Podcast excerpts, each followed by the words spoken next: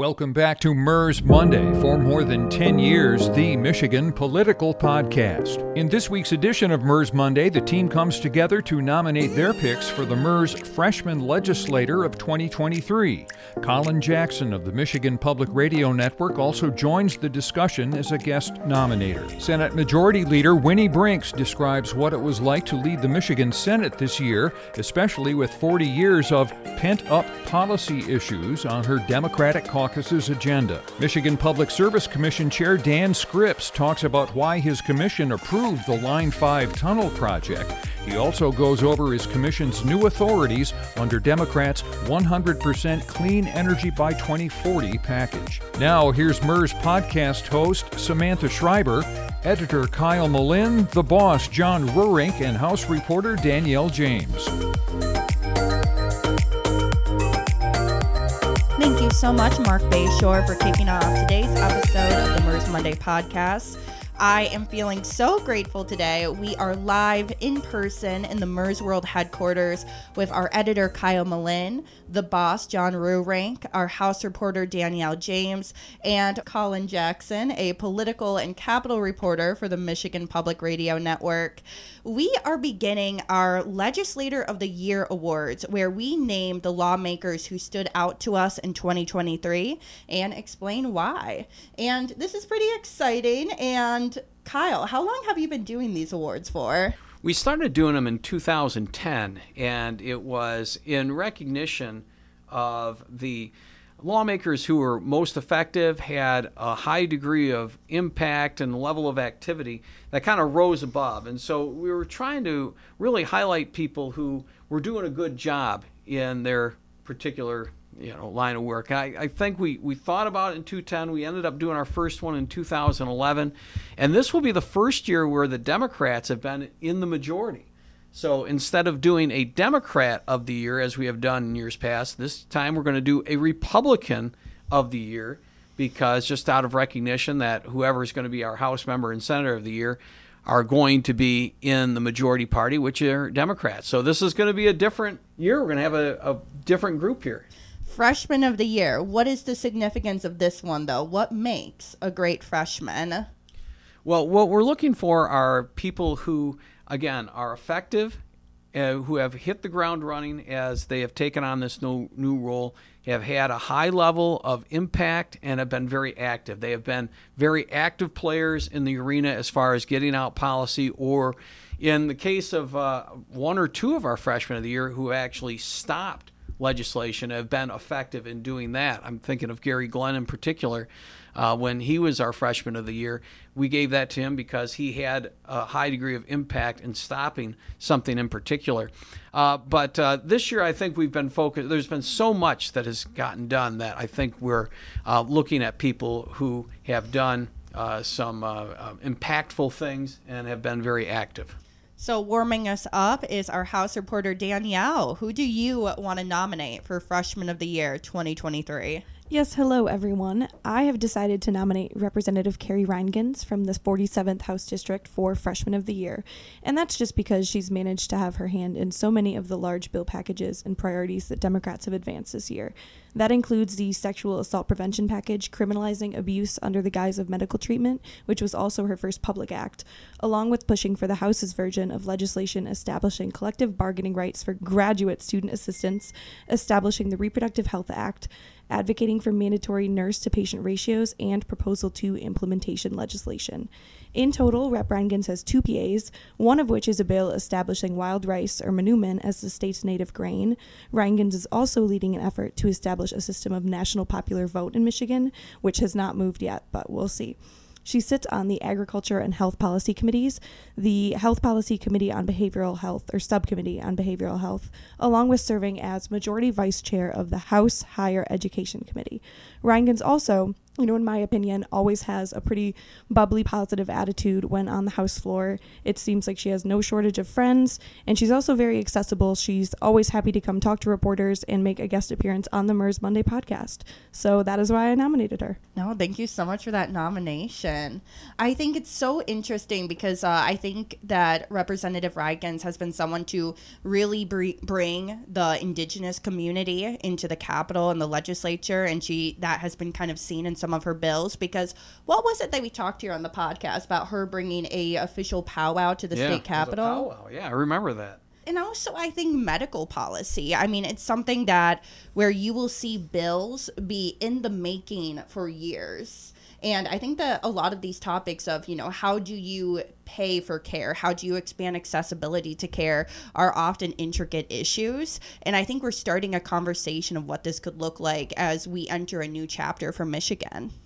Yeah, she's definitely been very active and has uh, got her hands in a lot of pots. So, yeah, good nomination. And of course, anybody who shows up on the MIRS Monday podcast, we like anyways. I think that's what we look for a lawmaker who doesn't put themselves in a box, you know, who isn't a single issue legislator, but is a multifaceted legislator when it comes to what they're introducing. Now we have John the Boss. Who did you nominate? Well, this year I am nominating as the most impactful freshman of the year uh, Dylan Wegela of Garden City. While he may not have introduced a bill that has been signed by Governor Whitmer, uh, just 14 session days into his legislative career, he stood by principle and judgment and did not fold in the face of enormous political pressure. You recall back on February 9th, Wegela opposed Governor Whitmer and House leadership in voting against Whitmer's tax plan, House Bill 4001 over his opposition to the SOAR funding, the Strategic Outreach and Attraction Reserve. Uh, leadership dangled over his head funding to uh, erase Inkster School's $12.6 million debt. Uh, but the former teacher, who had a poster in his classroom that read, Stand up for what you believe in, even if you're standing alone, stood alone on the House floor and said no. Inkster eventually got its debt uh, retired, uh, but a brand new uh, lawmaker reminded Lansing elected officials that they do not have to march lockstep with their leadership. Uh, that's something that is worth honoring in today's political climate, and for his courage to stand alone, uh, Dylan Wegela deserves to be MIRS Freshman of the Year. I feel like at the start of this year, I I started asking myself what happened to the anti corporate welfare Democrats? Because you saw when the SOAR Fund, the Strategic Attraction and Outreach Reserve, was initially approved, there was a lot of Democrats that had described this as corporate welfare. A few of them had opposed it, asking why would we give a corporation $1 billion? And in the beginning of the year, you actually saw quite a few SOAR Fund big deal policy get approved. And some of those protesters I dare make the observation had gone silent or were doing their opposition behind closed doors. So Representative Wegela is kind of a, uh, am I allowed to say breath of fresh air, Kyle? Would that be okay? Well, I, he certainly was sticking by his principles. There's no question about that. It was kind of it was kind of like seeing like oh okay here we go they are still there still present so thank you so much John for that nomination I think there's some people in leadership though who just kind of cringed a little bit when Well, I'm sure says- they did cringe a little bit. But, because he gave them a big headache. he gave them a big headache, but you, but you know what? It's it's important, uh, especially when you consider uh, impact with freshman lawmakers. You got to remember, public acts are one thing, but uh, often with freshmen, public acts are, are doled out to vulnerable uh, members who are freshmen. So you got to look at other things, and I think just him standing up and saying no. Uh, that's a, that's a lot of pressure for, for a, a lawmaker who's been in office less than two months. I mean, that's that's I just think that's impressive. okay Colin Jackson our guest nominator here's your time Thank you very much. So I just wanted to say that this decision was hard for me. Um, thank you for giving me the opportunity to come on and nominate somebody. I bounced around between a few different people before eventually setting settling on my original goal, uh, freshman state representative Donovan McKinney. And the reason why I think Donovan McKinney uh, should be our uh, freshman lawmaker of the year, first off, um, he's a trailblazer in the sense that he's the first black man to ever represent Macomb County in the state legislature. Uh, something he talks about a lot is sitting on the Republican side of the House. That's his seat in that 56 54 majority. So, from that aspect, he has a different perspective, just literally sitting in the chamber than a lot of other people. He has one public act so far far uh, dealing with uh, natural resources environment in the Natural Resources Environment Protection Act. Uh, he has a couple other bills that could be signed by the governor uh, any day now. And on top of that, to Danny's point, when we were talking about having your hands in a lot of different pots, I mean, he was involved in uh, good time credits when it comes to criminal t- uh, criminal justice reform. Uh, he was involved in some of the foster care reforms that we saw earlier this year, um, dealing with bills dealing with Medicaid, uh, affordable housing, utility shutoffs, energy. Uh, he was a co-sponsor in some of the child protection bills that we saw, uh, the bills to eliminate child marriage in Michigan, extreme risk protection order acts when it comes down to some gun legislation that the Democrats have prioritized. So I think that even though a lot of his committee assignments focus around appropriations, um, I think he's had a big impact in a lot of different ways in the legislature and is working around behind the scenes. And also, to Danny's point, he also seems like he has a lot of friends. I feel like with Donovan McKinney, I also think that he's a legislator that we should be paying attention to going into 2024. He was someone that I really built kind of a professional media relationship with over the summer because he was ultimately inviting me to community outreach events that he was hosting, talking about utility accountability, talking about economic corridors for locations in Detroit and some underserved communities. And I, I'm a bit curious to see what type of bills he brings to the table in 2023. Well, and he was also when I was going through, you know, after the election in last November, when everyone was elected, I was doing profile pieces on all of the freshman legislators, and he was actually the only person that insisted we meet in person, which I thought was really cool and something you don't necessarily see as much today. No, I was really impressed that he took the bull by the horns on the DTE accountability package. You know, as a freshman and being the one who wants to take the conversation on what we're going to do to hold DTE accountable for all the power outages and try and craft a, uh, a policy solution to that. I thought that was very impressive. That's a very big piece of legislation, and certainly not necessarily popular with one of the big interest groups in town.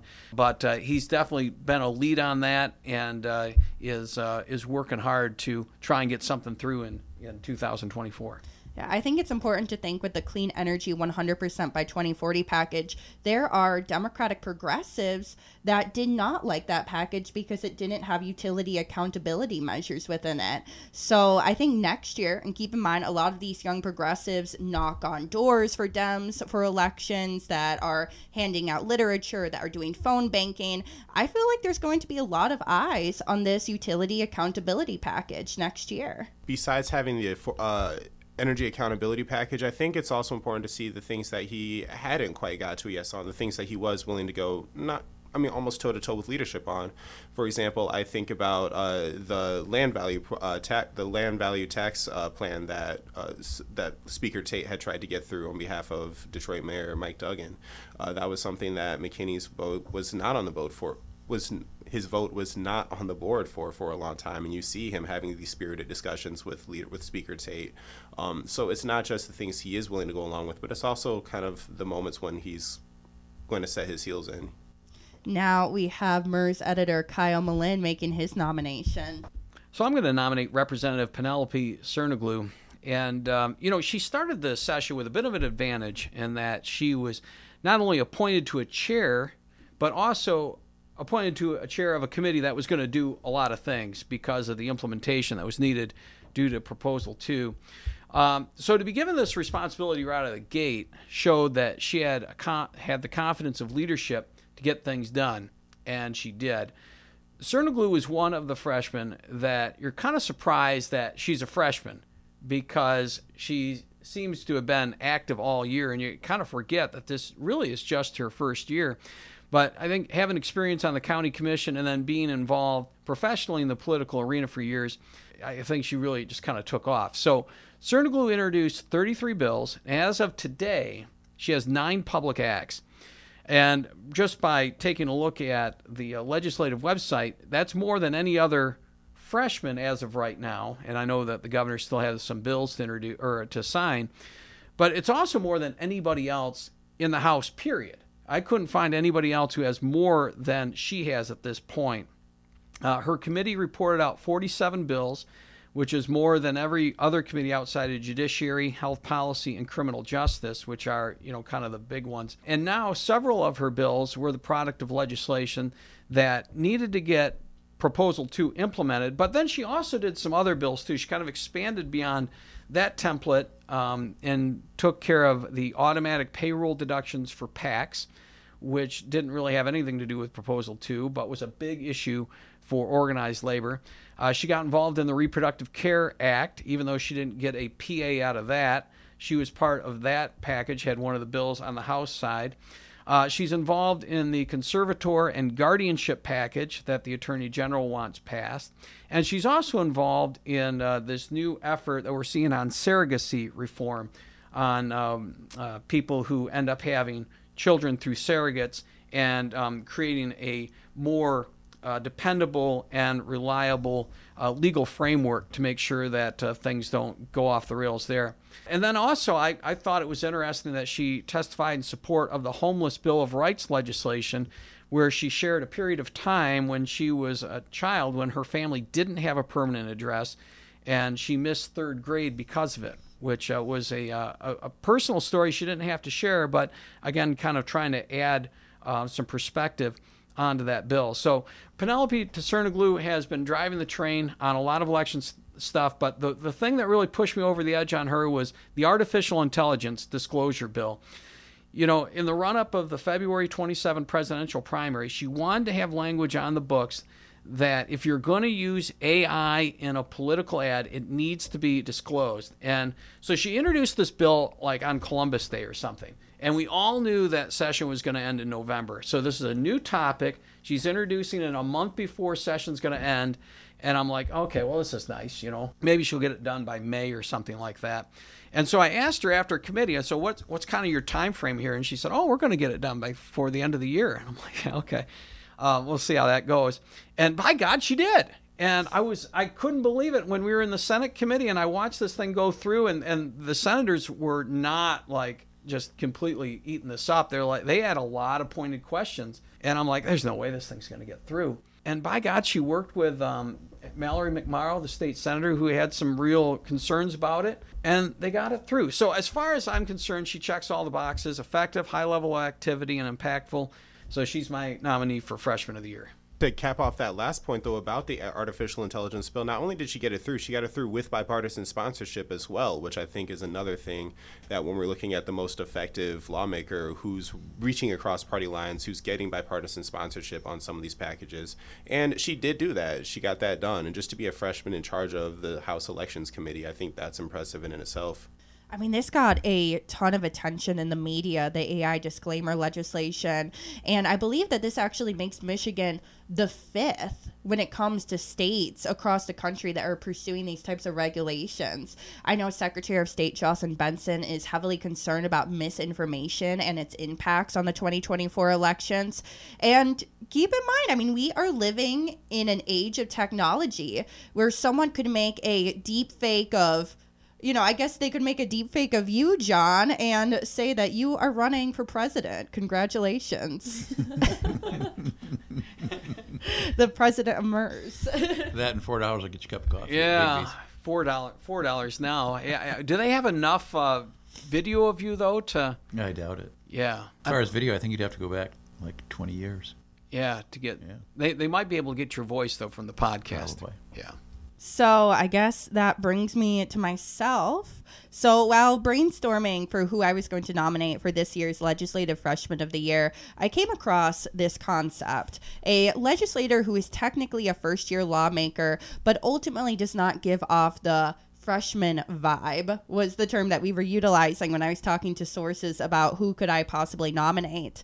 I am now nominating Senator Kristen McDonald Rivet, a Bay City Democrat, for this year's Freshman of the Year, because while 2023 technically was her first year as a state lawmaker, following one of Michigan's most competitive and unpredictable state Senate races, might I add, it often felt like she was someone who we've been covering for years. She obviously sponsored considered the earliest bill to be moved out of a Senate committee this term, expanding Michigan's earned income tax credit for working low income households from 6% to 30% of the federal credit, which was wrapped into Democrats' substantial tax reform package this year. She also introduced legislation expanding what the Michigan Housing and Community Development Program can be utilized for to bring improved housing availability to middle income and working residents.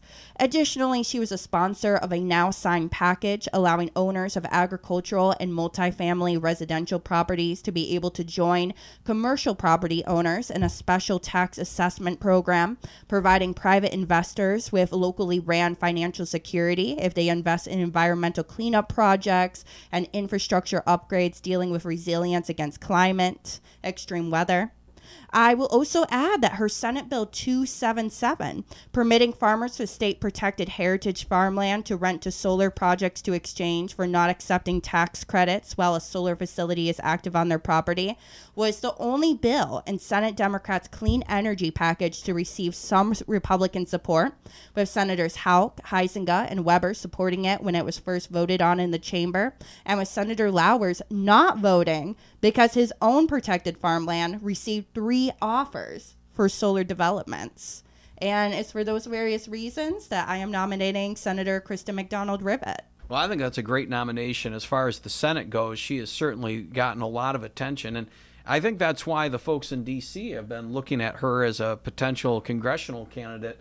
Uh, she's uh, strong on policy. She's strong. She's strong on the stump, and uh, she has a she she's um, attractive to both um, folks on in the middle and uh, in the traditional wing of the Democratic Party. So I think she stood out for sure in terms of flexing her freshman muscle, like with that uh, earned income tax credit bill, her proposal was a lot higher. Well, it was, I believe, it was thirty percent. I forget what the House proposal was, but either way, she wanted it to be higher than what the House was proposing for increasing the earned income tax credit, and she got it done. That was her that really pushed the line there and wasn't going to back down on that 30% increase. And I think that's impressive too in itself. The first few weeks of session, the first bill's introduced, and you have a policy that you want to see happen, and you make sure that happens. You're not compromising on that point. Freshmen that don't feel like freshmen, I think that is often a theme, you know, in the terms of Representative Wegela, someone who took an opposing vote despite being a freshman and got a lot of heat for it. Uh, people like Representative Tsernoglou that introduced a package that got got a ton of media attention and was able to see it get passed quickly. And, you know, I again, I think that is very much a theme of this year's freshman of the year, especially following some very high intensity races in 2022. So now we are going to put on some suspenseful music and talk about who we want to be our freshman of the year.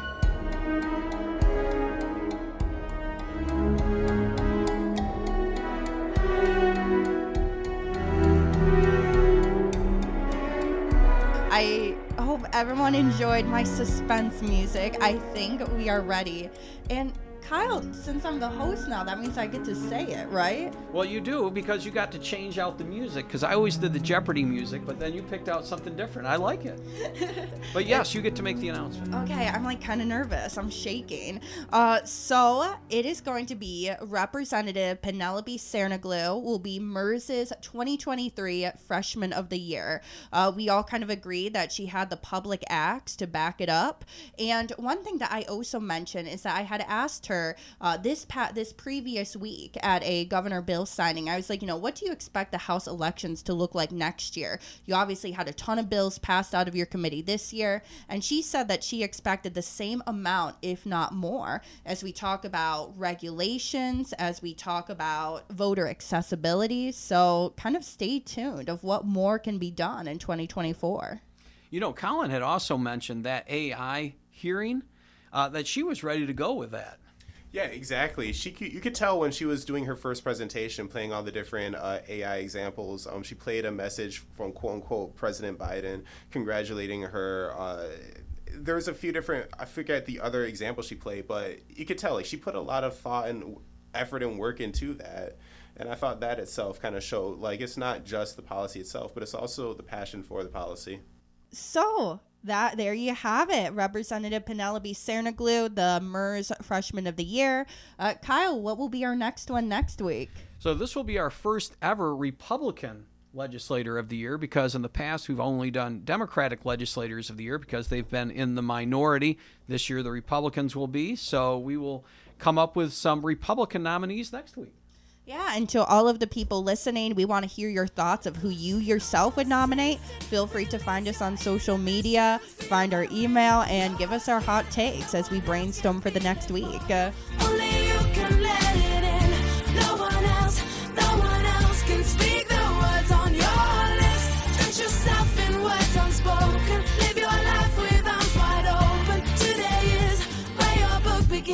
Joining us for t- today's segment of the MIRS Monday podcast is Senate Majority Leader Winnie Brinks, a Grand Rapids Democrat. Leader Brinks is Michigan's first ever woman Senate Majority Leader. And one thing I learned for the first ever time, Senator Brinks, when I was covering the unveiling of your leadership portrait for the Senate Majority Leaders Conference room back in October, is that according to the Center for American Women in Politics, you are actually one of only 14 female Senate majority leaders across state legislatures in the United States, and one of just 44 women with one of the highest leadership posts in state senates throughout the country. Wow, I didn't even know those numbers. That's great. uh, but I mean, overall, I mean, we have a lot to talk about today, but I do just want to ask as we start to think about 2024, uh, what is one policy issue that was not touched on at all in this first year of your leadership that you really hope gets some more extra attention next year? Boy, that's a good question. Um, we talked so much about the sort of the big pent up policy issues um, that we were able to get to, and that's been really gratifying. I know there's a a number of things that are kind of in progress that we didn't get to finish that I'd really like to see get done. Things like the Prescription Drug Affordability Board. There's, I think, more work that can be done, certainly on transparency issues. We did introduce FOIA. Um, I know that's something that lots of reporters are very interested in, but our constituents as well. Um, but that's something that we need to, you know, start the committee process on and, and get moving. There are other ethics issues, obviously, that have bubbled up, and I'd be interested in exploring legislation around those in addition to what we were able to get done on personal uh, financial disclosure. Um, so, those are just some of the things that are top of mind. One thing that we've been covering here at MIRS this past week is a lack of unanimous votes. We have specifically looked at the state house, but also talking about the state senate how would you describe the current state of political polarization in your chamber right now? And is it something that you expected going into this role? you know it's the legislature so there's always a certain amount of uh, back and forth there's a certain amount of of um, working together and um, you know uh, fighting for the things that we really believe in on both sides of the aisle so there's a certain amount of that uh, inter-party conflict that you can just expect right? I think though even given that in the senate we've done a really good job of trying to respectfully engage between the parties. We've had excellent conversations between uh, committee chairs between different individuals of both parties who have led on uh, issues uh, where where you know there's a lead person on the republican in the republican caucus as well as uh, uh, somebody working on things uh, from our perspective on the democratic side. So overall i feel we've done a really good job trying to find those ways that we can work together. We've obviously after a 40 year um, hiatus on a democratic trifecta we had a lot of things that were primarily dem focused priorities that we really made a point to address early on uh, in this term and in this session. And we are now moving to a distinct time frame where certainly with changes in the house we'll have opportunities to work together. Also we have a, a broad list of things that uh, we know are important to our constituents, whether they uh, have a, a, representative or senator who's a Republican or a Democrat uh, representing them in the legislature we have an obligation to address the things that they care about. So I look forward to um, continuing a productive relationship, uh, and I think in the the Senate we've got a lot of good opportunities to do that. Senator, you mentioned the Drug Affordability Board, which I know is near and dear to your heart. What is your understanding on why that's being held up in the House? Because I understand that there's some uh, there's some pushback or some opposition there in that chamber. Yeah i you know well we're asking more questions and working to get the votes over there. I think there's um, significant willingness to take a look at doing this. I think there's an acknowledgement that prescription medications are incredibly important and they're not affordable enough. Um, there are some other bills over there that would add some transparency to the whole, um, uh, basically the supply chain and the cost of of prescription drugs uh, that they were interested in pursuing. I think those bills are complementary to the ones uh, that we have moved over to that chamber uh, on PDAB or the Affordability Board. So I think what we're seeing really is just a pause in the conversation, and uh, we're just continuing to work on getting the votes that we need to get that passed. And then the other thing you had mentioned FOIA reform. Now this is an issue that been, is kicked around every single term. Somebody passes it and then it dies in another chamber. What are the odds that you put on some type of expansion of FOIA to the legislature and the governor actually getting to the governor's desk this year? Because I'm skeptical. I'm just going to be honest. Yeah. Yeah. Well, um, you know, in the past, I had hope, and then those hopes would be dashed, uh, as you mentioned. So I've watched the history of this policy item for years. I think we're at an all time high of mistrust of government from our constituents in many cases. And so I'm optimistic that uh, the outcry of support for this, not just from you folks in the press corps, but also from some of our constituents who have genuine concerns about this, uh, will help us persuade all of our colleagues to move this. I don't know exactly what the chances are, but I can guarantee you that in the Senate, we will um, begin hearings uh, as soon as we have our ducks in a row to do that. Um, we've already been doing significant work on the policy just to get the bills introduced. Uh, so we are we're dedicated and committed to uh, taking that first step forward as soon as we come back as MIRS's uh, Senate reporter, I learned a lot about immediate effect this year because in your chamber, mm. because of the present day party makeup, you need six Republicans to get behind giving something immediate effect in order for a new law to take place immediately, become effective. You introduced a resolution that would change the rules so that way the party in leadership had control of immediate effect. Is that something that you introduced because you yourself genuinely genuinely believe that would make the legislature stronger? That's a really interesting question. I I think it would depend on uh, what was if we did not have the cooperation on key items from the opposing party. I think that would be a, a more urgent conversation to have. Uh, as long as we have people who are willing to work in good faith with us, I think the immediate effect rule can be instrumental in getting good policy done.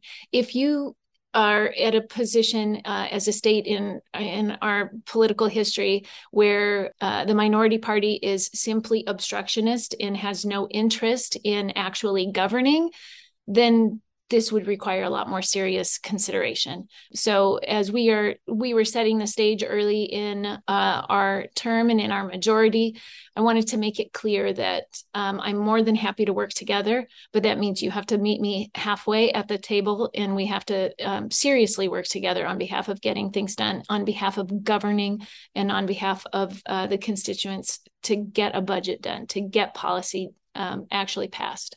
Was there ever a time where you were where you were afraid that Republicans wouldn't give the state budget immediate effect and you would have to take that resolution proposal out again? Well, I'm not going to really speak to hypotheticals. I think we did really solid work on the uh, budget. We worked together. We had, um, uh, you know, committee chairs working not just with the other chamber, but with their Republican counterparts. We had really productive discussions there. So we were setting the stage for a budget that was good for the state of Michigan, that brought resources home to uh, districts all over the state, both Democrat and Republican. Uh, and we were confident that we could uh, get there. I wanted to ask you about a statement you just made about the minority wanting to work with the uh, uh, the majority in a in a bipartisan way or in a cooperative way anyway. Do you feel like the uh, the Senate Minority Leader Aric Nesbitt has done that this term? Has he has he um, been a good partner uh, in in reaching some type of good working relationship? Certainly, want to affirm that we've had a very good um, relationship. We've had a lot of good conversations. I don't want to diminish the fact that it is very difficult to be in the minority. And this is certainly a big adjustment for um, all Republicans. And uh, so I think that it's been difficult. Uh, but um, I think there is an understanding there of the duties that we have as legislators and as the leaders of our caucus. Uh, and we share um, a sense of responsibility for making sure that this institution does what it's supposed to do for the state. I would like to dive into the Clean Energy by 2040 package that was signed uh, near the end of November. My question would be what was a validation factor for you that basically gave you the assurance that you needed that this package wouldn't increase energy rates for Michigan residents? Um, there's no way to predict the future completely on what um, on all the different things that will impact the price of energy. But what we do know is that the more sustainable and the more resilient um, our uh, our grid is and um, the sources of our energy are uh, the more likely they are to keep working in times of global warming or uh, with uh, severe weather uh, we also know that if things are working well uh, they are more likely to be affordable for our residents. We also built in ways to help people save money, not just based on what the source of that electricity is, but um, things like energy efficiency so that we can reduce our use overall. Um, and we were focusing those kinds of efforts on, very intentionally, a portion of those efforts on lower income households so that the people who suffer the most uh, with energy costs are also the ones who are benefiting from uh, some of the changes that we made here. So I can't predict the future, but we did a good job trying to anticipate how we can lower those costs while also achieving more sustainable ways to address climate change and make our energy reliable uh, at the same time. I want to ask about the Michigan Public Service Commission because obviously this legislation gives them a lot of tools, a lot of authority. Do you think that this three member commission should be expanded in the future? And maybe there should be some regulations of who can and cannot be on the commission, similar to your proposed uh, prescription drug affordability board? You know that's a, a whole question i haven't put a ton of thought into as we were up to our ears in all the policy with the commission as it is more than happy to have conversations if uh, that's indicated but um, uh, that's a policy for another day I wanted to ask you about another policy that's been kicking around uh, dealing with possibly the MPSC aggregates. Have you given more thought to that? And with this new energy package that uh, the governor is going to sign into law, is there a need for more state oversight in uh, siting these aggregate mines, seeing that we're going to need more aggregate uh, for the windmills and the uh, solar panels? Yeah, it's interesting you're talking about um, aggregates being needed for windmills and solar panels uh, rather than infrastructure in general, uh, as has been the conversation uh, in the past several years in the legislature. Uh, you're aware um, that that's been a really tough issue to crack with the issues of local control being in there as well as uh, environmental concerns. So there certainly is a Venn diagram here where um, there are common themes. I would point out that when we were talking about um, uh, siting of solar and wind, we are doing that with a goal of cleaner, better uh, environment. Uh, and aggregates have, um, in some cases, had a real downside for our environment. And so there are some different considerations for both of those things. Uh, it may be a subtle difference to some folks, but I think it's a significant. It's a significant fact to point out what the end goal is of uh, changing how we site certain kinds of things.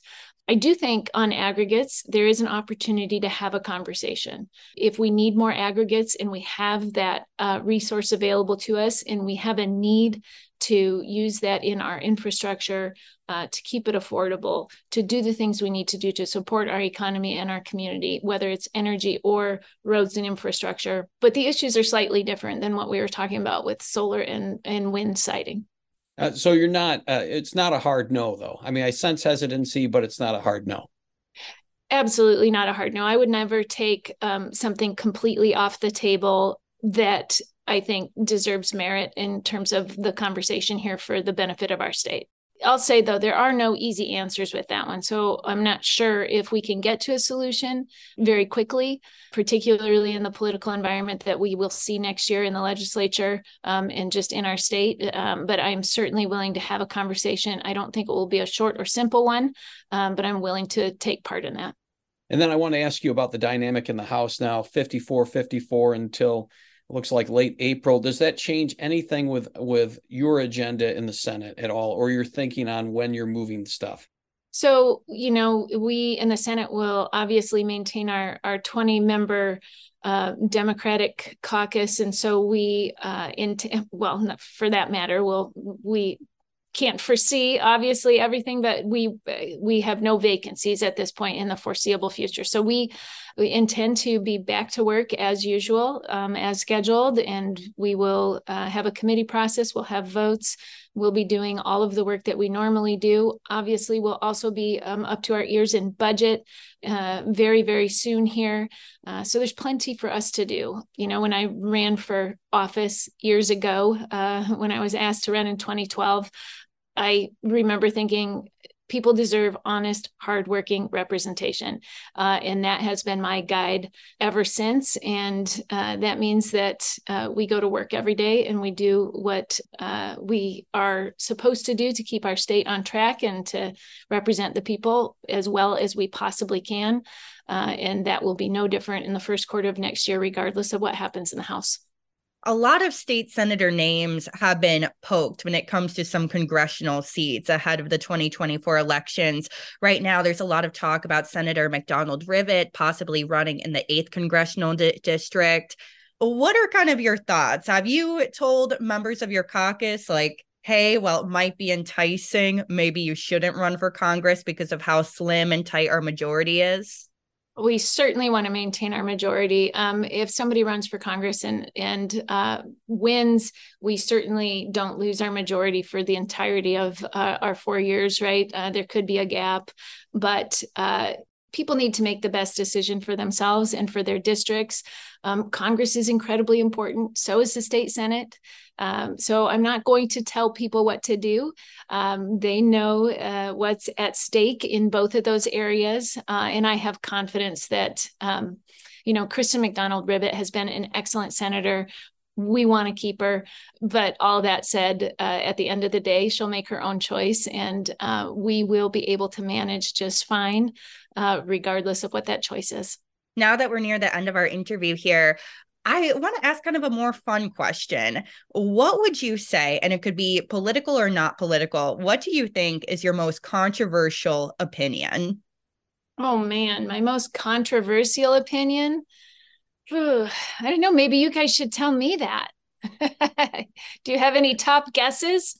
Oh, I, I was just hoping that you weren't going to say a pizza topping. A pizza topping. Well, I'm pro pineapple. Oh, you know, um, I am too. I like that with bacon and ham. Yeah. Oh, yeah. Bacon or ham. Or both. Bacon and ham. Yeah. Maybe if you don't want, if you can't answer that one right now, I what is your favorite Christmas tradition that you can't wait to do this month? Oh, favorite Christmas tradition. You know, we love going out to cut the tree and bringing it home. And we always did that with the whole family. But now that my kids are grown, uh, we don't have them all back. So this is the very first year where we sort of debated do we go cut a tree? Do we just go buy one? Do we decorate a house plant? So our Christmas traditions have to evolve and change just a little bit. Um, but either way, uh, I am committed to decorating some sort of uh, live plant and uh, I'll keep you posted controversial opinion right there anti fake Christmas trees. yeah, no fake Christmas trees in my house. Senate Majority Leader Winnie Brinks, thank you so much for joining us on the MIRS Monday podcast. Thank you. It was a pleasure. I'll be home for Christmas. If only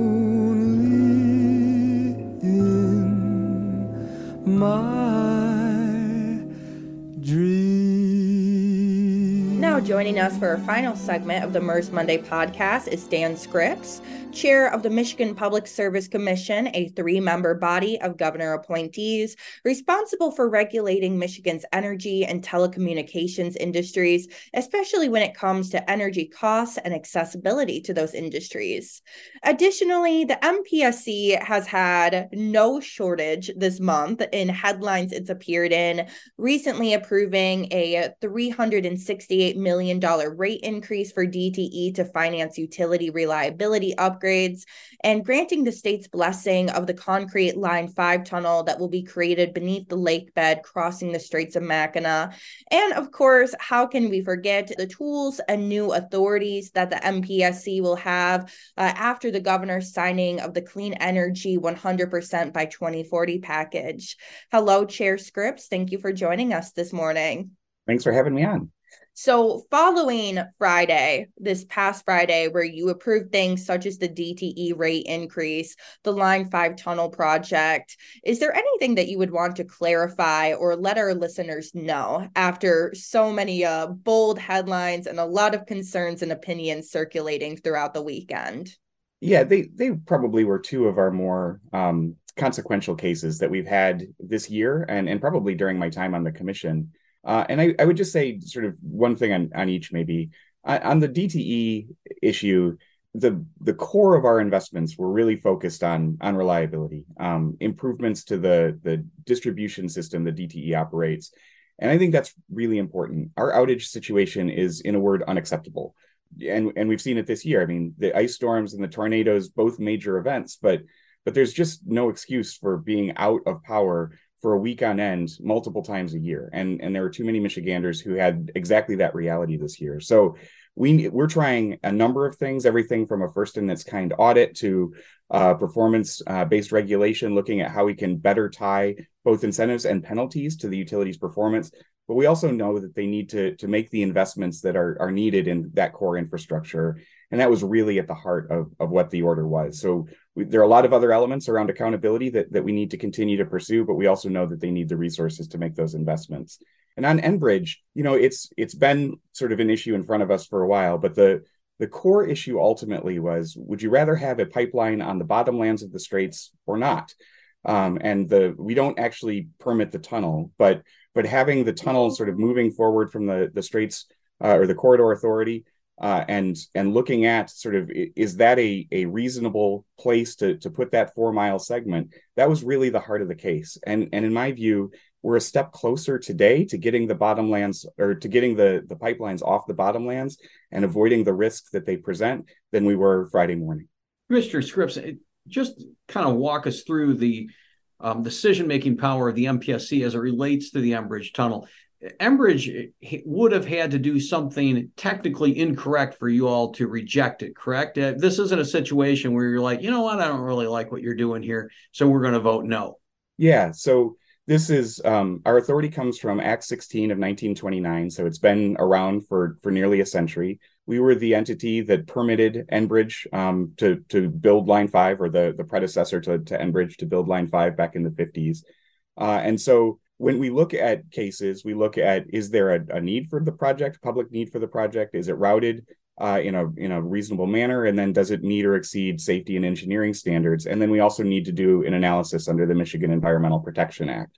In the first instance, Enbridge asked, "Do we have the authority?" And they believed they did to to simply do this without an application. Can you just sort of sign off on this that our existing sort of easement covers what we want to do? And we said this was back in the summer of 2020 no for two reasons. One it's a different location. You're moving it from the from one place to a different place and you're housing it within a tunnel.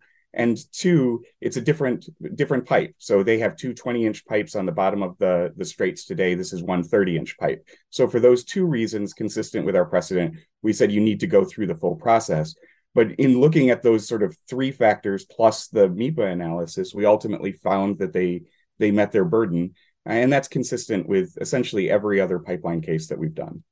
Do you have any personal theories or explanations of why it's taken the U.S. Army Corps of Engineers so long to permit this project? Because you've seen things such as the Ford Blue Oval project in Kentucky. They were able to permit that at a substantially faster pace than they are with this project. What What is your personal theory or explanation? I'm not sure that I have a, a, personal theory. It took us a while too. We this case was filed in April of 2020, and we decided it in December of 2023.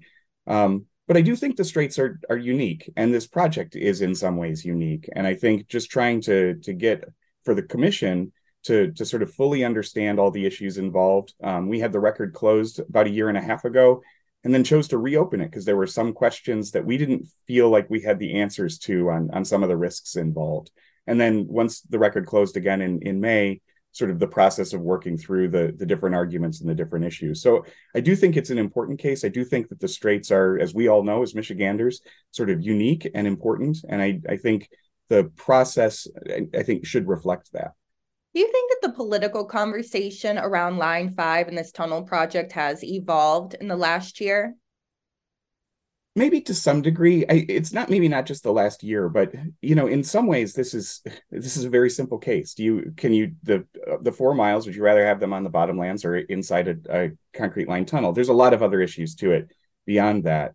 But i think there's sort of questions around um, the role of of fossil fuels in in causing and contributing to climate change that um, that is also so it's on the one hand it's about simply about sort of great lakes protection.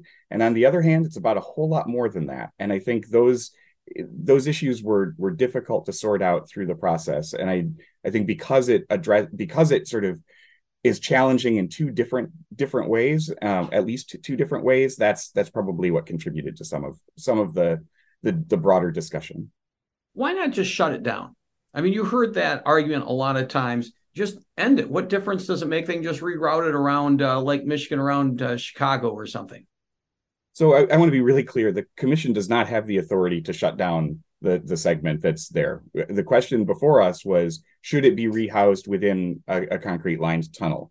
But we also looked at a range of alternatives, including the six alternatives that Dynamic Risk had studied um, as part of the Pipeline Safety Advisory Board, as well as some other alternatives that were brought forward. And in each of those, there there were challenges. I mean, it, at a minimum, if you shut it down, you'd probably rely more on trucks and rail. And we found ultimately that those would would likely cause um, additional environmental impairment beyond routing it in a tunnel because they cross more streams and more um, more rivers and, and that sort of thing, as well as they they actually have more greenhouse gas emissions tied to them than simply transporting the, the products through the through the tunnel. So we actually looked at each of those alternatives and we found that either they they were unreasonable or infeasible um, and and not prudent compared to the tunnel option. So it, it was a, a, fairly thorough analysis that looked at, at at all of the alternatives that have been brought forward. I want to transfer the conversation over to the clean energy 100% by 2040 package. I think it's fair to make the uh, the evaluation that the MPSC has been given the authority to usher in a clean energy future no pressure.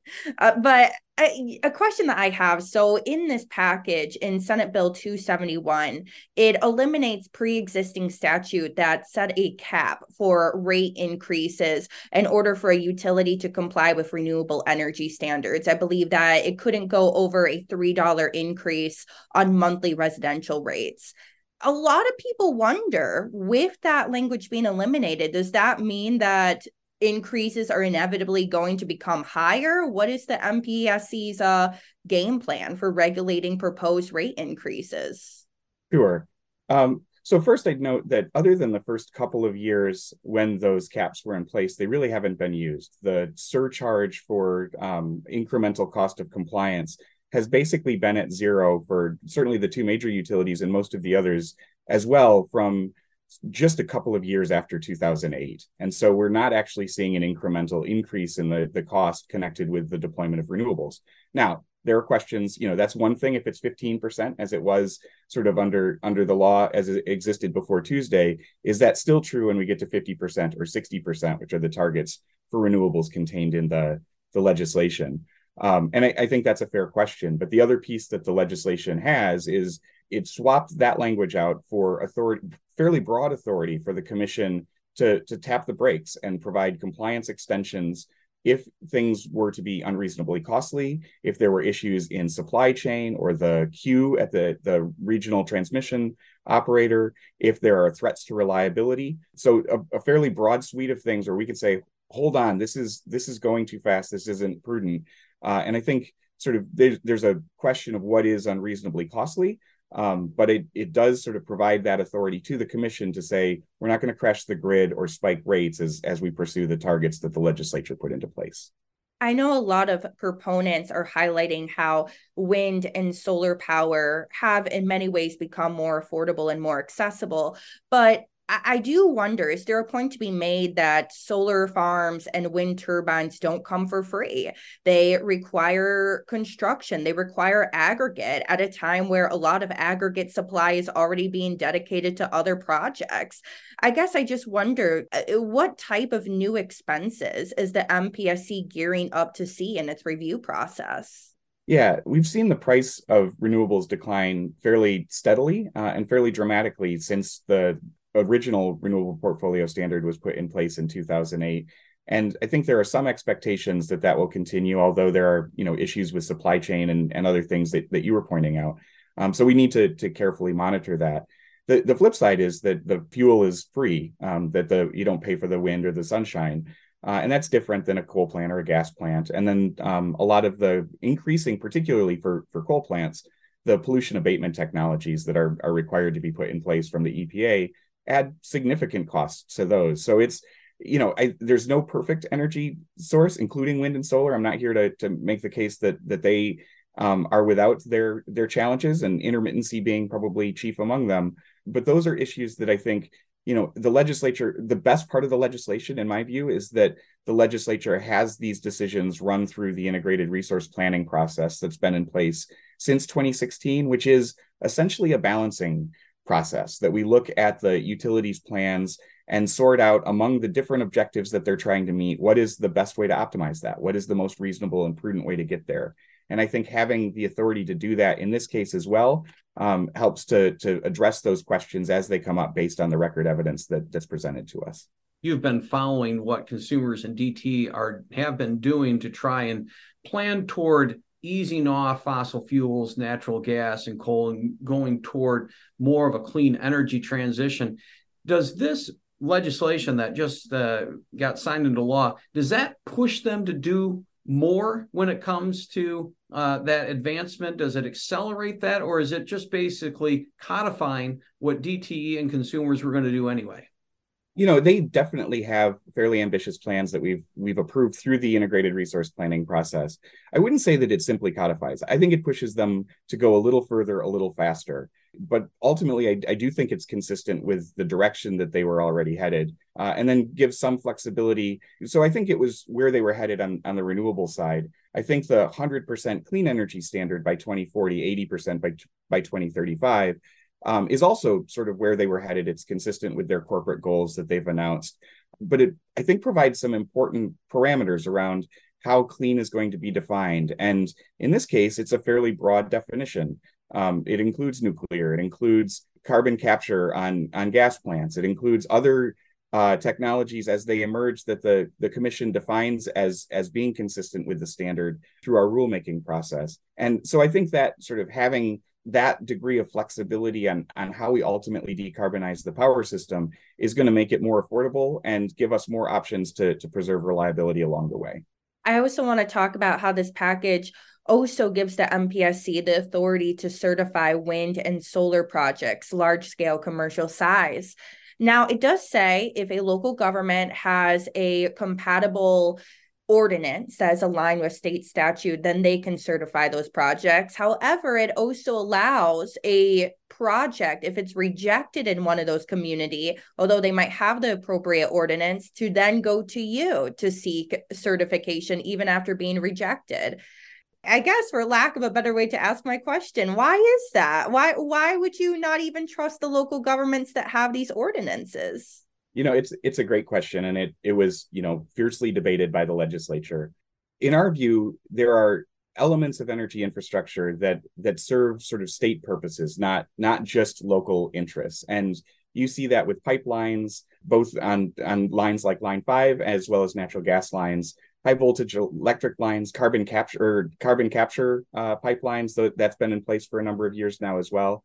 And the commission makes those decisions in each case um, around routing those lines because they serve state interests. And Line 5 is actually a great example. Our decision in that in the 50s was actually appealed all the way to the Supreme Court by a local township who was opposed to having Line 5 run through their township and appealed it all the way to the Supreme Court. And ultimately, the Supreme Court sided with us. And it's, it's I think, trying to get that balance between having locals have a say in the process, but not ultimately a veto at the end of the day for projects that serve the state's interests as a whole. But all that said, I will say that this legislation goes way further than any of our other statutes in ensuring that locals have a, a, say in the process. They get to intervene by right. The developers have to pay to a fund to cover their legal expenses of intervening in our proceeding. Uh, we have to look at sort of the extent to which they're already hosting energy facilities, the extent to which prime farmland is being um, used. And, and, I'll say none of those are addressed in any of our other infrastructure siting statutes. We don't look at how much additional pipelines there are in the ground in a certain township or how many high voltage electric lines tra- transverse the, the township. So, and we certainly don't have the developers of those projects pay for local units of government to intervene in our cases. So, I think this is trying to get that balance between locals having a say in the process and having a seat at the table, but ultimately for projects that have statewide significance, having a way for them to be able to move forward. Commissioner Scripps, we are near the end of our interview today, but my final question for you would be if the aspiration of the legislation that we're talking about was to create a influx of new wind and solar projects, what are you expecting to be uh when are we going to start to see these projects start to hit the ground? I guess uh shovels hit the ground. Yeah, I think we're already seeing it. Um, that there's been a pretty significant expansion uh, of wind and solar since 2008, and in even outside the legislation, as Kyle pointed out, you know the utilities have fairly ambitious plans in this regard, and we've approved integrated resource plans that include significant build out of wind and solar. So I, I think it's in some ways already happening, but the legislature actually gave us a year to to figure out the process. Um, so I think the first time that we'd see a case it's a year plus the extent or the effective date plus the four months that they would have to go through the the local uh, unit of government. So I think you know summer of 2025 at the absolute earliest is probably the the first time that we'd have a case in, filed in front of us. MPSC Michigan Public Service Commission Chair Dan Scripps, thank you so much for joining us this morning on the MIRS Monday podcast. Thanks again. Thank you so much to Senate Majority Leader Winnie Brinks, as well as Michigan Public Service Commission Chair Dan Scripps, for joining us as today's interviewees.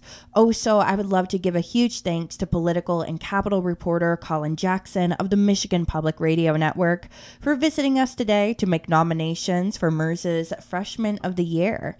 I would love to give a tremendous thanks as well to MIRS editor Kyle Melinn, the boss John Reurink, and our House reporter Danielle James.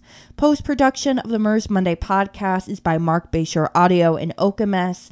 Thanks to him for putting this audio together. Additionally, thank you to AT&T for sponsoring this and all of our other podcasts. Until next time, I am Samantha Schreiber.